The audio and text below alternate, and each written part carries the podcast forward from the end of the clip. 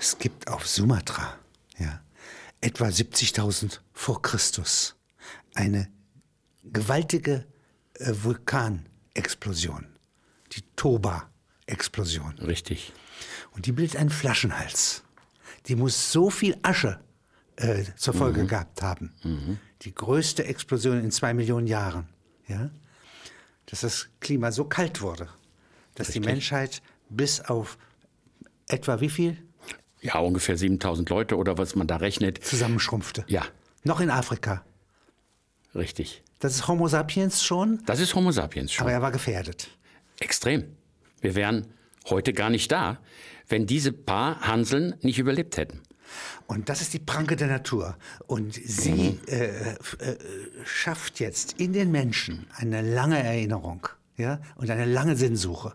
Ja? Und das heißt bei Ihnen hier, es gibt einen Reli- Grund für Religiosität. Ja. Und der ist, ich möchte eigentlich, ich fürchte mich nicht nur, ja, aber ich möchte den Sinn wissen. Das ist genau der Punkt. Wir sind ja ganz erstaunliche Tiere. Wir äh, leben nicht nur auf zwei Beinen und wir haben nicht nur dieses große Gehirn. Wir stellen diese ganzen vielen Fragen nach dem Sinn der Welt, nach dem Sinn unserer selbst.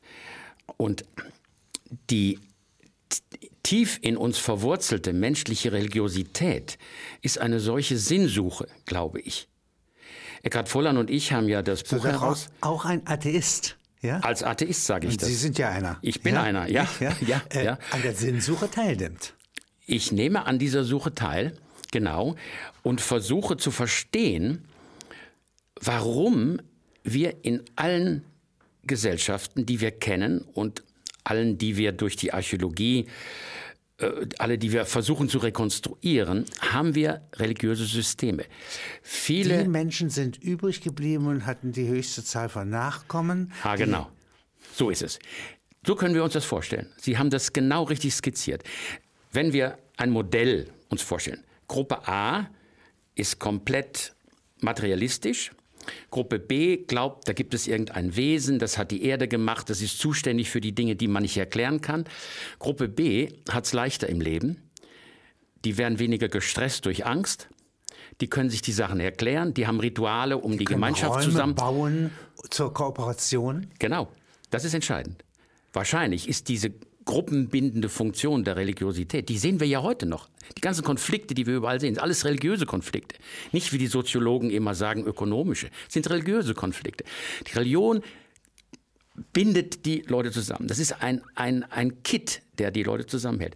Und viele äh, Wissenschaftler waren der Meinung, sind noch der Meinung, Religion ist da, weil Menschen Angst vorm Tod haben.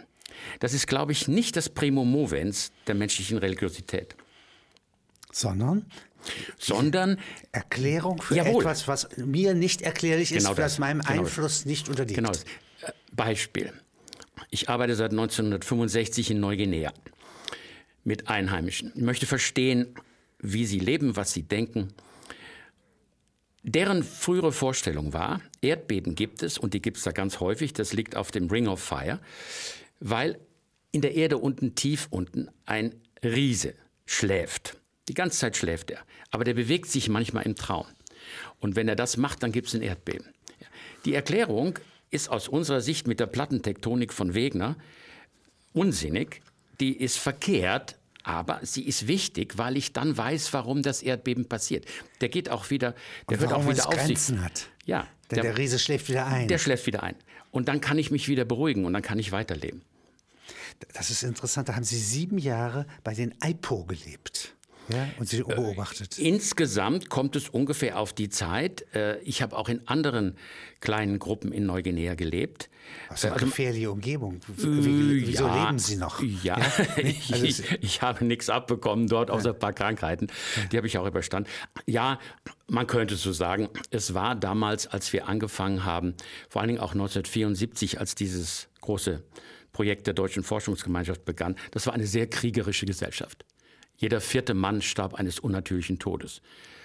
Also, wir als Fremde sind aber nicht so gefährdet. Es gibt ein Diesen Gastrecht gibt es. ja, Gastrecht auch, wenn auch nicht so ausgeprägt wie in arabischen Gesellschaften zum Beispiel. Aber die Konflikte sind zwischen A und B.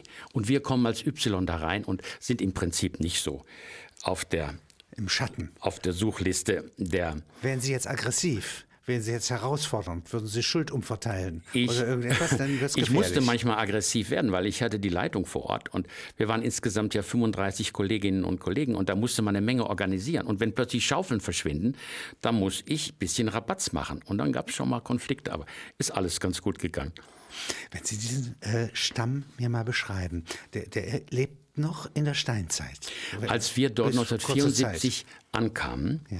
war das einer der letzten äh, ethnischen, eine der letzten ethnischen Gruppen, wo noch keine Mission war, wo es noch keinen Flugplatz gab, die als große einheitliche zusammenhängende Bevölkerung in der Steinzeit lebte, materiell gesehen. Äh, die ersten Papua sind vor ungefähr 50.000 Jahren an den Küsten Neuguineas angekommen. Und das sind deren Nachfahren. Und Neuguinea ist ein wunderbares Laboratorium der Kulturen. Die Menschen haben dort nicht nur überlebt, sie haben sich eingerichtet in der Welt. Sie haben hochinteressante geistige äh, Szenarien entwickelt. Sie haben wunderbare Mythen, sie haben wunderbare Liebesgedichte, Liebeslieder besser gesagt. Und, und alles das studieren zu können, ihre Sprache lernen zu können, äh, das war ein riesengroßes Abenteuer. Viel Was größer als das physische Abenteuer, dort in den Bergen zurechtzukommen.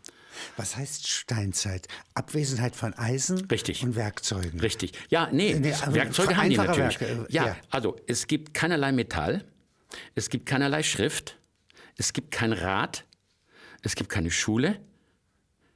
Es gibt ein Leben, wie es für unsere eigenen Vorfahren, sagen wir mal Cro-Magnon, Frankreich, äh, typisch war, 30, 40.000 Jahre vor heute. Allerdings ein eine große Veränderung hat sich bereits vollzogen. Das sind keine Altstadtsein-Leute mehr, sondern Neustadtsein-Leute, nämlich sie haben die Landwirtschaft. Und wie ist das gekommen? Auch etwas, was man normalerweise gar nicht weiß. Wir denken immer, Reis und Hirse ist Asien. Weizen, Dinkel, Emmer, Roggen, Gerste sind der fruchtbare Halbmond und Mais und Tabak und die Kartoffeln und Tomaten und all die Sachen, die kommen aus Amerika und damit ist die Sache beendet. Das ist aber nicht der Fall. Hochland Neuguinea ist ein Zentrum der frühen Landwirtschaft. Die haben den Taro erfunden. Wenn ich damit sage erfunden, meine ich domestiziert, gezüchtet. Die haben das Zuckerrohr gezüchtet. Das kommt nicht aus Kuba. Das ist eine Neuguinea-Pflanze und verschiedene andere Pflanzen. Und vor 8000 Jahren ungefähr, interessanterweise in derselben Zeit, als die anderen neolithischen revolutionären Wechselwandel passiert sind mit der Züchtung von Pflanzen und Tieren, haben die angefangen, Pflanzen zu züchten in Gärten. Insofern sind sie also neusteinzeitliche Pflanzer. Und Schweine haben sie auch. Schweine ja, haben die auch. Ja, aber die da, haben, darf man nicht äh, beliebig essen. Die darf man nicht. Die, ich bin verblüfft, wie gut Sie Bescheid wissen über unsere Arbeit. Es gibt bestimmte Clane, die als Totemtier das Schwein haben und man darf natürlich seinen eigenen Vorfahren nicht aufessen. Und insofern ist für die die Schweinefleisch tabu. Äh, sind Sie auch Kannibalen? Ja, ja. waren sie. Ja. Wir hatten einen Nachbarn, furchtbar netten Mann, hatte nur noch ein Auge, in einem Gefecht hatte ein Pfeil ein Auge verletzt. Äh, Mute hieß der. Und der ging eines Tages äh, ins Richtung Tiefland, um dort bestimmte Nüsse zu holen. Pandanus besonders wichtig wegen Fett und so. Und der wurde auf einer Baumstammbrücke erschossen von den Feinden aus dem Nachbartal und aufgegessen. Das ist während unserer Zeit passiert. Inzwischen, muss ich sagen, hat sich alles dramatisch gewandelt. 1980 haben die Leute das Christentum angenommen. Kollektiv Kollek beschlossen? Ja, als eine politische Entscheidung, nicht eine theologische Entscheidung. Das Neue Testament mit seinen Wir wollen mit den anderen Menschen Kontakt haben. Wir ganz, gehen auf die Zivilisation zu. Ganz genau. Ganz genau. Sie haben das Gefühl gehabt, wir leben in einer Blase am Rande der bekannten Welt und so kann das nicht weitergehen. Wir wollen da auch hin.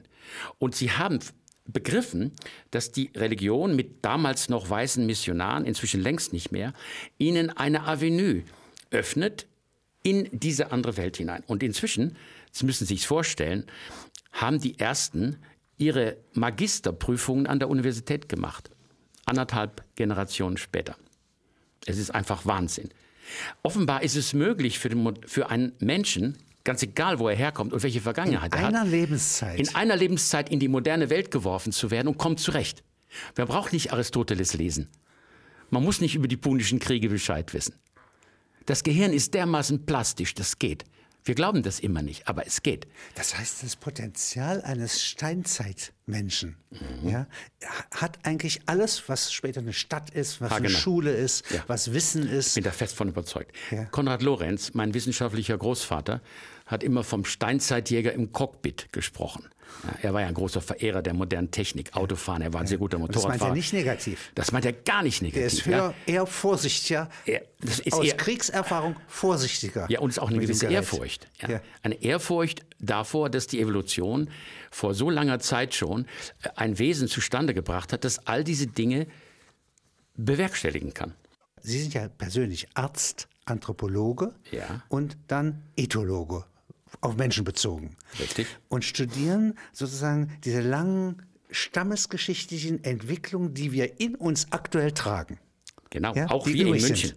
Auch das hier in München. Das also, ist wichtig. Egal wo wir stehen, ja, wir warten so auf eine Straßenbahn ja, mhm. und haben alle Eigenschaften der mhm. Vorzeit in uns. Richtig. Wie viele Vorfahren mag, mag jeder Mensch in sich tragen?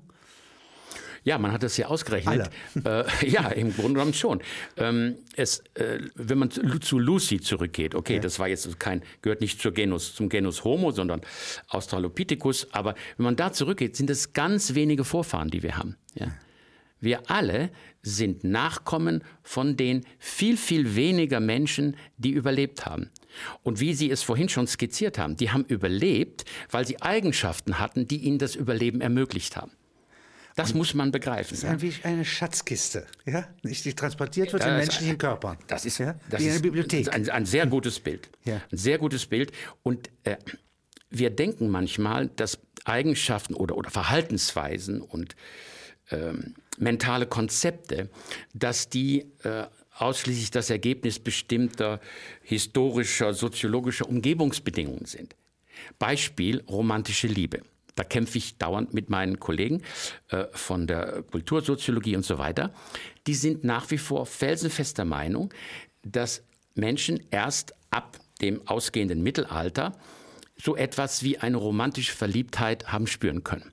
Leidenschaft, das geben sie zu, Sex, mit viel Power, okay, das können wir allen zubilligen. Aber die romantische Liebe mit der Verklärung der Geliebten Liedern. oder des Geliebten, ja, das ist ein neuzeitliches Phänomen. So ist diese Position. Der Liebescode, das hat damit zu tun, so ist die Meinung, dass vorher keine Trennung zwischen Privatheit und Öffentlichkeit bestanden hat. Ich kann es nicht begreifen, wie ein kluger Mensch, der doch sicher mal verliebt war in seinem Leben, hoffentlich, dass der sowas annehmen kann. Das ist eine ungeheure Macht, die da plötzlich aufbricht. Und natürlich haben die Leute in Neuguinea ganz genau dieselben Verliebtheiten wie wir auch. Sie verklären den anderen, sie drücken das in Poesie aus. Das muss man sich mal vorstellen. Komplexe komplexe Liebeslieder, die so schön sind, wenn Goethe, wenn dem Goethe das eingefallen wäre, die Metaphern. Sagen Sie mal eine, eine Metapher. Sagen Sie mal ich sage Ihnen eine Metapher. Da ist eine Frau, die ist in einen Mann verliebt. Dieser Mann ist verheiratet. Auch in dieser Gesellschaft darf man nicht in eine Ehe einbrechen. Passiert aber natürlich, genau wie bei uns. Und jetzt spricht sie über ihn. Sie, und sie sagt nicht in Prosa, stellt euch vor, ich habe den Quinn Quinn kennengelernt, ein irrer Kerl. Sex haben wir gehabt, dreimal. Einmal unterm Baum und einmal im Wald und so weiter und so weiter. Sie sagt, da ist dieser äh, Baumfarn, weil der Mann viel Haare hat und der Baumfarn hat haarähnliche Dinge auf der Rinde. Ja? Sie, sie sucht sofort eine Metapher, eine Metapher für diesen mächtigen Mann. Und dann, die beste Metapher ist, wenn sie vom Liebesakt selber spricht, dann äh, sagt sie, ich habe Feuer gemacht. Und Feuer macht man, indem man ein Lianenstück nimmt. Das tut man um ein Stück Holz, das mit den Füßen festgehalten wird. Darum ist Zunder. Und dann fange ich an, Feuer zu sägen, wie man das nennt. Ich ziehe die Liane hin und her, rhythmisch, immer schneller, immer stärker. Das ist der Akt des Beischlafs. Und dann habe ich zwei glühende Pünktchen und daraus entsteht eine Flamme. Na, meine Güte, wenn das nicht eine tolle Metapher für Sex ist, dann weiß ich es nicht. Ja. Ja. Und das machen Steinzeitleute, ja, die noch nie ein Buch gesehen haben. Und jetzt ein modernes Neugeborenes, ja, hat ganz alte Eigenschaften. Also zum Beispiel, es kann spontan atmen. Muss es nicht lernen. Nicht nur das. Es hat ganz alte Notwendigkeiten. Den Klammergriff. Es braucht die Haut der Mutter, es braucht den Geruch der Mutter, es braucht die Milch der Mutter, es braucht die Stimme der Mutter, des Vaters, der anderen. Wir haben ein dummes, schlechtes Bild von kleinen Kindern. Wir glauben, das Wichtige ist Ruhe und Schlaf. Wir tun die kleinen Kinder in eigene Bettchen, alles schöne Krippen. Oben drüber hängt ein Mobile, dann machen wir die Tür zu und dann tun wir einen Apparat in die Steckdose, der uns das Weinen des Kindes ins Wohnzimmer transportiert, wo wir sitzen mit unseren Freunden Wein trinken. Was für eine Idee! Diese kleinen Viecher sind Primatenkinder. Die wollen da sein, wo die anderen sind das, was Bowlby Monotropie genannt hat. Die sind auf eine Person fixiert. Es muss nicht nur eine sein, es ist meistens die Mutter, aber es ist auch der Vater. Die Personen, die sich um das Kind kümmern. Ja. Warum? Bowlby hat gedacht, weil wenn das nicht so ist, dann lässt die Mutter das Kind irgendwo liegen, dann kommt der Löwe und frisst es auf. Das ist nicht der Punkt. In einer Menschengruppe von 20 Leuten kann kein Löwe was machen. Die haben Feuer, die haben Knüppel. Es ist die Notwendigkeit des kindlichen Gehirns, wie ein Schwamm alles aufzusaugen, was in dieser Gruppe los ist. Geräusche, visuelle Eindrücke, Gerüche, haptische Berührung. Kognition. Kognition. Und wenn wir das nicht machen, dann kriegen wir keinen vernünftigen Erwachsenen. Aber das ist hochinteressant. Also Hautnähe, ja, alle, alle diese Emotion, Dinge. Ja. Kognition, ja. wie eine Stadt. Ja, ja kann man so Im sagen. Innern des Menschen. Kann man so ja? sagen. Ja. Ein, ein ganz komplexes Gefüge. Ja. So, dass man eigentlich sagen kann, dass äh, was unser Gehirn, unsere Haut, unser Körper kann und macht, ja, hat ein großes Potenzial. Ja, absolut. Wenn wir vom Fernseher sitzen, nutzen wir Teilstücke ja. davon ja, oder nur, gar nichts. Ja, ja, wir nicht? lassen, wir lassen unsere Sensationslust bedienen und viel mehr tun wir nicht. Ja. Und so etwas sehen Sie und studieren Sie in Ihren Forschungen in diesem fernen Spiegel eines Stammes ja, in Neuguinea. Da, darin können wir uns im Spiegel nochmal sehen. Ja, das ist die Idee. Und zwar, die Idee ist, dass wir eigentlich heute so sind, ja, die aber genauso modern sind wie wir. Ganz genau. Auf eine bestimmte Weise. Ja, das ist, das ist die Intention. Und wir haben äh, gerade eine vor anderthalb Monaten eine Ausstellung eröffnet in Ingolstadt, die heißt Im Spiegel der anderen. Humanethologische Forschung zum gemeinsamen Erbe der Menschheit. Das ist genau die Idee, die dahinter steckt. Sie haben dann etwas ganz Eigenartiges auch untersucht, jetzt an anderen äh, Gegenständen, mhm. dass es bei uns Menschen ja, anders als bei den meisten Säugetieren, diese Menopause bei Frauen gibt. Mhm. Dass ein, nach einem bestimmten mhm. Alter mhm. bekommen sie keine Kinder mehr, mhm. leben aber noch sehr lebhaft mhm. weiter. Und in Familien, das nennt man das Großmuttersyndrom, ja, können sie sozusagen äh, nicht nur Hilfe geben, ja, sie können auch Opposition für die neue Generation leisten. Ja? Sie haben eine ganz vielfältige Aufgabe. Ja, also das Problem der menschlichen Menopause. Ja. Und sehen Sie, das ist der Zauber. Das haben Säugetiere sonst nicht. Genau. Ich komme noch kurz darauf zurück. Das ist der Zauber dieser evolutionären Betrachtungsweise, der humanethologischen Betrachtung. Wenn man nicht von dieser Basis auch des Vergleichs der verschiedenen Tierarten wie das vor allen Dingen mein Kollege Gerd Medikus jetzt in einem wunderbaren Buch gemacht hat. Wenn man das nicht macht, dann kommt man auf bestimmte Fragen gar nicht. Ja? Ärzte, Frauenärzte, die mit der Menopause zu tun haben, die wissen alles Mögliche darüber. Aber die fragen nicht, ist das vielleicht ein singuläres menschliches Phänomen? Und das ist der Fall. Es gibt bei Tieren, vor allen Dingen wenn sie in Gefangenschaft sind, ansatzweise eine Menopause. Das heißt, die leben eventuell ein, zwei Jahre länger als ihre letzte Ovulation. Aber im Prinzip kommt es bei Tieren praktisch nicht vor. Aber bei Menschen ist es so, dass Frauen mehr als die Hälfte mittlerweile ihrer Lebenszeit non-reproduktiv verbringen. Und das ist ein evolutionäres Luxus. Rätsel. Und das ja? ist gleichzeitig ein Überschuss. Ein Luxus es an ist, Lebenskraft. Im Grunde genommen ist ein Luxus. Ja, ja, ja, ja. Das ist ein ganz wichtiger Gedanke. Es gibt Kollegen von uns und Kolleginnen, die sagen, die Menopause ist nicht ein primäres Phänomen, sondern die Folge einer verlängerten Lebenszeit. Wir Menschen leben in der Tat besonders lang. Es gibt Tiere, die leben länger, aber im Vergleich mit den anderen Primaten, vor allen Dingen den Menschenaffen, leben wir ungefähr doppelt so lang. Und die Argumentation ist, wir haben so viel Lebenskraft in uns, die schießt über und die Reproduktionszeit der Frau, die ist ungefähr noch so geregelt wie bei unseren Gorilla- und Schimpansenverwandten. Ja? Andere äh, Szenarien sehen das bisschen anders. Sie sagen, die Menopause ist die Möglichkeit für eine Frau, in die Generation der Enkel zu investieren. Offenbar ist es nicht besonders vernünftig, nach dem 48. Lebensjahr noch Kinder zu haben, denn die Rate der Missbildung steigt exponentiell an. Das wissen wir ja auch. Späte Schwangerschaften sind gefährlich, deswegen werden die auch viel häufiger untersucht auf irgendwelche Missbildungen. Und jetzt hat die Evolution offenbar die Großmutter erfunden, indem sie gesagt hat, pass auf, du hörst auf, dich selber zu reproduzieren, du hilfst aber deiner Tochter beim Großziehen ihrer Kinder. Und du weißt ganz genau, das sind deine eigenen. Bei den Kindern deines Sohnes weißt du das nicht so genau. Deswegen ist das primär eine maternale, großmütterliche Funktion. Ja? Und die hilfst du durchbringen. Du bist eine erfahrene Frau. Kinder sind krank, vielleicht gefährlich krank. Du weißt, was man Ach, machen das muss. Das Schwiegertochterproblem kommt auch aus Misstrauen, ja, äh, und aus Kontrolle, ja. Absolut. Das hat Eckhard Voland sehr schön dargestellt für, für eine äh, Gesellschaft, eine historische Gesellschaft im Norden Deutschlands. Das ist ein reales Problem und das, was in unseren mm, Vorstellungen und Märchen und so immer äh, wieder äh, thematisiert wird, das hat eventuell eine tatsächliche realistische evolutionsbiologische Basis. Ja.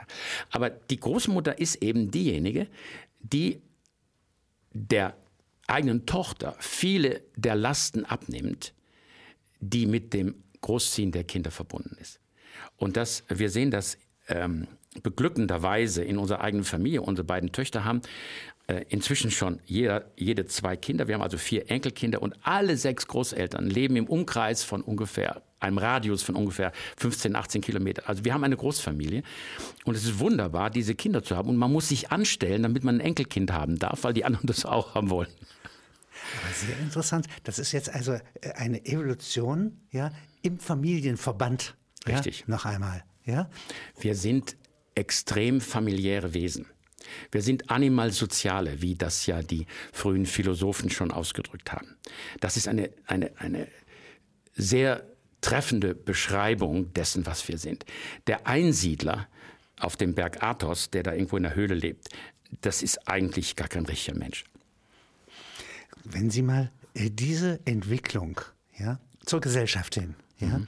beschreiben, äh, über die 70.000 Jahre hinweg bis heute, was für Strukturen gibt es da? Also äh, bei den IPO. Eigentlich alles. Alles. Außer den Strukturen unserer modernen äh, Megalopolis und, und der globalisierten äh, ökonomischen äh, Produktionswelt Aber wenn etc. Mal langsam, äh, also, also, den Zeitraffer noch mal verlangsamen. Also, also zu Anfang haben Sie kleine Stämme, Clans. Zunächst mal ja? haben wir... Die IPO sind Clans. Die leben in Clans. Ja. Man kann sie nicht als Clan in der Weise bezeichnen, also zunächst haben Sie die Kernfamilie. Das ist ja auch ein Streitpunkt. Ja? Ein Streit. Maurice Godelier, berühmter französischer Kollege, ist der Meinung, die Familie ist gar nicht wichtig, die Kernfamilie ist gar nicht wichtig. Ich denke, das ist doch der Fall. Äh, in, in den Gesellschaften, die ich kenne, und es ist nicht nur diese eine Neuguinea-Gesellschaft, wo ich gearbeitet habe, es sind etliche andere auch. Ich bin auch in Indonesien unterwegs gewesen, in, in anderen Teilen, also des indonesischen Archipels. Also, äh, die Kernfamilie. Es ist so eine Art Zwiebel, das Ganze. Ja? Ego in der Mitte, die Kernfamilie, die erweiterte Familie, dann kommt der Clan oder die Sippe und verschiedene Clane bilden eine politische Gemeinschaft, eine Allianz, Dorf zum Beispiel oder eine Gruppe von Dörfern. Diese Gruppe von Dörfern ist verfeindet in der traditionellen der Weise. Der Gegner zwingt dieses Lebewesen, also das Kollektiv, ja, auch noch zusätzlich zusammen. das ist genau die Attacke und nicht nur die reale Attacke, sondern die Möglichkeit der Attacke auf die Gruppe durch eine andere Gruppe ist ein ganz entscheidendes Moment der Findung der Identität. Und vielleicht, ganz großer Sprung, vielleicht brauchen wir eine Attacke von außerhalb unserer Erde, damit die Menschen sich endlich mal zusammenschließen. Die Marsmännchen müssen kommen. Dann haben wir also diese Allianzen. Ja. Und das ist die größte politische Einheit, die ich habe. Und Sie müssen sich vorstellen, in dieser Welt der Bergland Papua damals, von 1974 bis ungefähr 1980, war der Horizont, der Erfahrungshorizont, physische, eines Menschen ungefähr drei Tage Fußmarsch. Danach war die Welt unbekannt, weil danach keine Menschen mehr leben, mit denen ich irgendwie verwandt bin. Und dann beginnt die Gefahr. Das war eine sehr kriegerische Gesellschaft, habe ich ja schon gesagt. Und deswegen haben die Menschen sich auf ihre kleine, kleine Bergwelt zurückgezogen. Und äh, sie haben enorme Leistungen vollbracht, um über die Bergkette hinüberzugehen. Da waren ihre Verwandten ihre Handelspartner 3700 Meter Pass niedrigste Pass, 800 Meter höher als unser höchster Berg, die Zugspitze, mit bloßen Füßen, teilweise über Schnee, wenn es kalte Nacht gegeben hatte. Ja. Wahnsinnig, physische Leistungen, die man sich gar nicht vorstellen kann. Hochleistungssportler, ja. aber trotzdem eine ganz kleine, begrenzte Welt. Mit einem sehr kreativen Bild, wie das alles entstanden ist. Die Mythen, die Schöpfungsgeschichten sind wunderbar. Damals war eine Situation, äh, wir hatten mit der Mission, das, die heißt Unevangelized Fields Mission. Das heißt also im Namen bereits ist der Anspruch, sie wollen die letzten Heiden, die letzten unevangelisierten Menschen noch bekommen. Fassen. Ja, also schon schwierig. Mit denen mussten wir uns ja irgendwie einigen. Äh, hatten wir ein Abkommen, die wollten es erstmal machen lassen. Ich habe einen Flugplatz gebaut und so weiter. Wir haben die Sprache erkundet und ein Wörterbuch geschrieben. Und dann kam der erste Missionar und hat eine großer Texaner, konnte eine, ein Dialekt, den die unsere verstehen konnten, hat eine flammende Rede gehalten, worüber? Dumm, über das jüngste Gericht, über die Strafe. Wenn man das nicht so macht, wie man das machen sollte als Christ, dann ist man verdammt und so. Ja? Warum nicht von der Liebe im Neuen Testament? Das Opfer des Sohnes, alle diese revolutionären Geschichten. Nee, also jüngste Gericht. Dann war er fertig und dann kamen die und sagten, okay, Driblop, so war mein Name, ins Männerhaus mit dir. Kein Notizbuch, keine Kamera. Wir werden dich jetzt mal was fragen. Jetzt geht's mal andersrum. Ja? Dann saßen wir da. Ist es wahr, was dieser Mann gesagt hat? Interessanterweise ist für die Christen in Indonesien Gott Allah, wie im Islam. Man könnte auch Tuhan sagen, Herr, aber das Wort ist nun mal Allah. Ist es wahr, dass Allah da im Himmel ist und der hat alles gemacht und der weiß alles? Und ich habe gesagt, Leute, ich weiß es nicht. Ja, das ist eine Schöpfungsgeschichte, die kommt aus Palästina. Oh, Palästina, Palästina. Die Schöpfungsgeschichte kommt aus Palästina. Damit war das zunächst mal weniger bedrohlich. Ja, ist ja auch historisch wahr. Ja, ich habe gesagt, ihr habt auch eine Schöpfungsgeschichte, die gefällt mir prima. Ich weiß nicht, welches die richtige Wie geht die? Die, die ist wunderbar. Äh, es gab am Anfang so ein paar Schöpfergeister, ja, die ähm, einer davon, der wichtigste, ist der Jalle Enje, der aus dem Osten kommt. Das gibt uns auch gleichzeitig die Möglichkeit, historisch Trajektorien zu entwerfen, wo äh, die Bevölkerung hergekommen ist und wo die kulturellen Einflüsse herkamen. Okay, der Jalle Enje, der war da, äh, war ziemlich sexualisierter Kerl, hat mit allen möglichen äh, Lebewesen äh, Geschlechtsverkehr gehabt. Und da kamen die Menschlein aus der Erde und bohrten sich ihren Weg mit der Stirn zum Licht. Und als sie draußen waren, waren sie hässlich, schmutzig, verkratzte Stirn. Und dann kam Jale und zeigte ihnen, wie man sich schön machen kann. Man muss bestimmte Blätter nehmen, die Gitbock, eine bestimmte Pflanze, da muss man sich mit säubern, da muss man Schweinefett nehmen und da muss man Ocker nehmen und muss sich anmalen und dann ist man schön. Ja. Und dieser Ritus wurde damals in bestimmten Abständen wiederholt. Ja, also eine, genau wie wir das auch machen, das ist das Urgeschehen, das göttliche Urgeschehen äh, vollziehen wir, ob in der Messe und in der Eucharistie oder in anderen Riten. Durch eine Verwandlung. Ja. Eine Verwandlung. Ja. Eine Verwandlung. Und diese, äh, das war also ihre eigene Religion. Und ähm, obwohl wir sie also in gewisser Weise gestärkt haben, in ihrer eigenen Weltsicht, haben sie dann trotzdem eben aus politischen Gründen das Christentum angenommen. Ja. Und ich finde das total in Ordnung. Und ich ja. glaube, es ist die richtige Entscheidung gewesen. Jetzt mal einen großen Sprung. Und wir sind in Mesopotamien. Ja, und sind jetzt nicht äh, so äh, 12.000 oder 40.000 vor Christus, sondern sind so 3.000 vor Christus. Mhm. Und jetzt sind sie plötzlich Städte da. Ja. ja? Und mhm. die sind sehr plötzlich da und haben ihre Äcker um sich herum bereits ja. zu Anfang. Und erst wenn sie sich dissoziieren, wenn sie zerfallen, dann entstehen neu, neue Dörfer.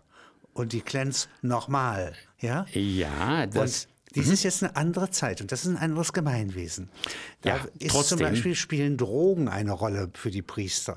Ja? Spielen ja, bei den Drogen, Alpo eine Rolle? Mhm. Drogen spielen ja in fast allen Kulturen eine Rolle. Interessanterweise haben die Epo, bis zur Entdeckung Amerikas, 100 Jahre später etwa, keine einzige Droge gehabt. Keine einzige. Dann, nach der Conquista, ist der Tabak dahin gekommen. Ja. Über die Portugiesen und die Spanier. Ja. Das ist die einzige Droge, die sie haben. Sie könnten sich ohne jede Schwierigkeit Chicha machen aus Zuckerrohr. Das haben wir gemacht in unserer Verzweiflung. Wir waren fünf armer Kerlchen. Am Anfang des Projektes lebten in Zelten. Es hat dauernd geregnet. Wir wussten nicht, ob alles klappt. Ja. Äh, wir konnten uns nicht verständigen. Also haben wir gesagt, wir brauchen Alkohol. Und dann haben wir alle Zuckerrohr gekaut, in den größten Topf gespuckt, den wir hatten und haben gewartet, bis das fermentiert hatte und dann haben wir das getrunken. Das könnten die machen, machen sie aber nicht. Ja?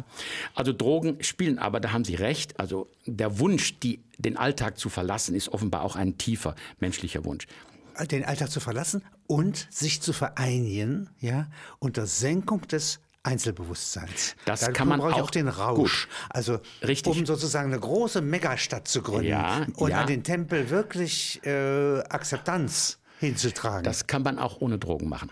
Kann man auch ohne Drogen. Das kann man mit Tanz machen.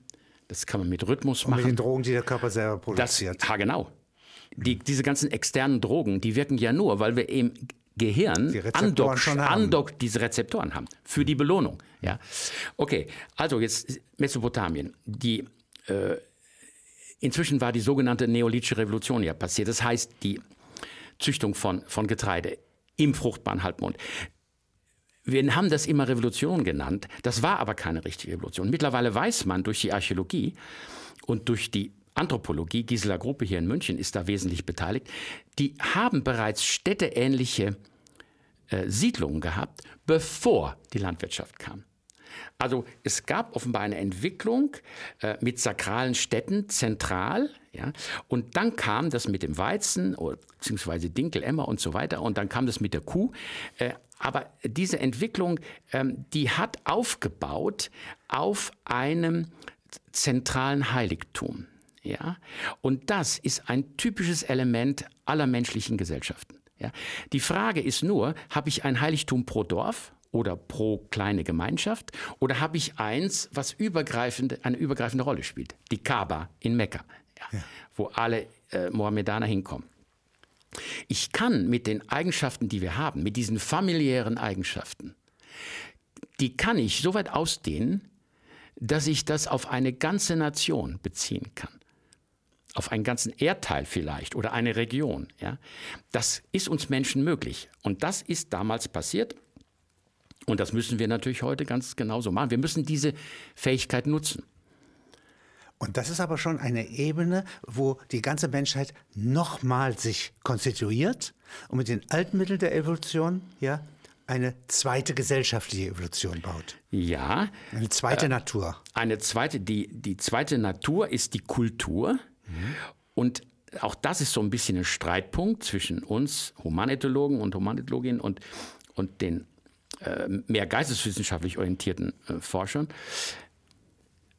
Äh, ist der Mensch ein Mängelwesen, der nur überlebt, weil er die Krücke der Kultur zur Verfügung hat?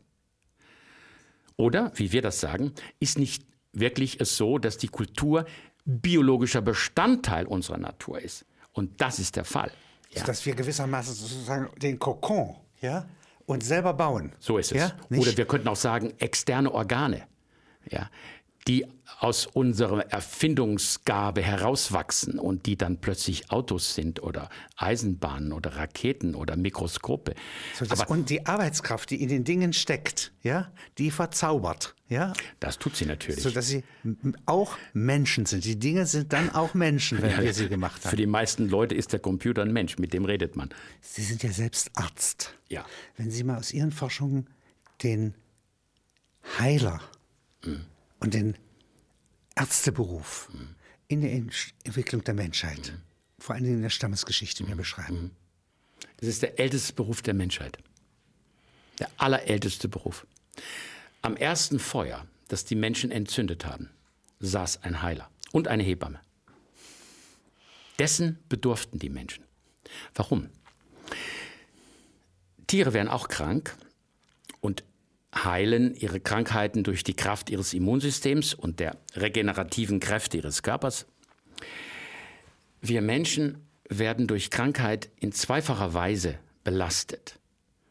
Durch den Prozess der Infektion, sagen wir mal, es handelt sich um eine solche Krankheit. 80 Prozent aller Krankheiten in Neuguinea, damals, als wir begannen in dieser quasi steinzeitlichen Gesellschaft, sind infektiös im weitesten Sinne. Bakterien, Viren, Würmer und so weiter. Das war die Geißel der Menschheit. Dadurch werden wir belastet, aber wir werden vor allem auch belastet durch die Angst, die uns die Krankheit macht. Ja. Warum ich? Die lähmt das Immunsystem. Die so Angst. ist es. That's the point. Ja. Depression als Dauerzustand. Ganz schlecht. Ja. Das heißt, ich brauche den Heiler und die Heilerin, um A, meinen kranken Zustand in einen Sinnzusammenhang zu stellen. Die müssen mir erklären, du bist krank, weil. Das ist also zu Anfang ein Poet, ein Dichter. Das ja. ist im Grunde genommen ein Philosoph, so ein Heiler. Ja? Und ein ganz kluger, sozial kompetenter Mensch, denn der weiß über mein Leben Bescheid. Der ist ja Teil meiner Gemeinschaft. Ja? Und der sagt mir, pass auf, du bist krank, weil du diese und diese religiöse Vorschrift nicht eingehalten hast. Du hast dich sozial vergangen an den anderen. Du hast etwas falsch gemacht. Du hast, wie wir das christlich sagen würden, eine Sünde begangen. Jetzt müssen wir was tun, was diese Sünde wegnimmt.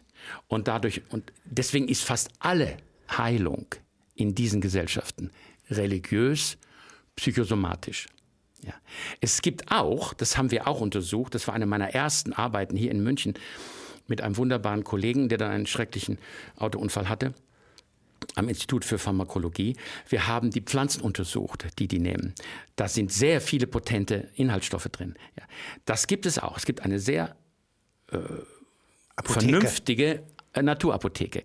Aber der Kern der Heilhandlung ist ein religiöses Ritual, das auf psychosomatische Weise die im Menschen schlummernden Heilungskräfte aktiviert.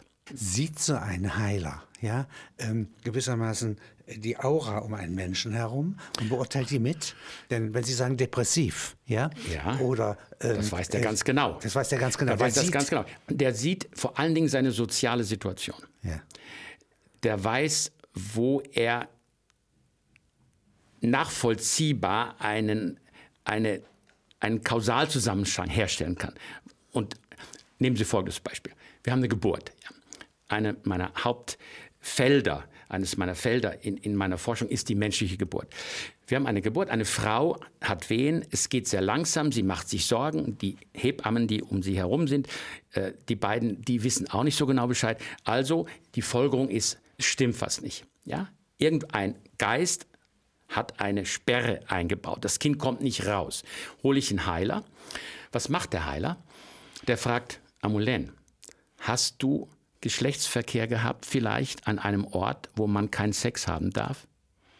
Es gibt bestimmte Orte, da leben diese Ur Geister noch. Und eines davon ist das Urschwein. Und das Urschwein, das hat gerne solche sumpfigen Gebiete und da darf ich nicht mit jemand Sex haben. Und dann sagt, ja, ja, zweimal, zweimal habe ich mit meinem Mann da Sex gehabt. Er, Schau, das ist der Grund. Jetzt machen wir einen Ritus und dann äh, wird der Geist besänftigt sein und dann geht alles in Ordnung. Ja, Aber jetzt nehmen wir an, da ist das Kind hat Steißlage ja, ja, nicht? ja, ja. Äh, und kommt deswegen nicht raus. Ja, eine ja? Steißlage an sich ist kein Geburtshindernis. Nein. aber irgendeine Querlage. Querlage. Sagen wir mal, es Querlage. wäre, ja. Dann gibt's, diese Querlage wird sich psychosomatisch nicht beheben lassen. Nein. Ja? Es sei denn, ich kann so lange warten und äh, in manchen Kulturen gibt es Hebammen, die können die Kinder drehen. Das machen die im Hochland von Neuguinea. Wenn das der Fall ist, ist die Frau tot. Das Kind auch. Ja. Das kann die Psychosomatik nicht. Aber viele unserer Zustände, unter denen wir leiden, sind psychosomatisch zumindest überlagert oder mitbedingt. Ja. Ab wann kann man so etwas, also dass man das Kind bei Querlage dreht? Äh, richtig, also die, die, die Hebammen, die Bidans in, in Bali können das zum Beispiel.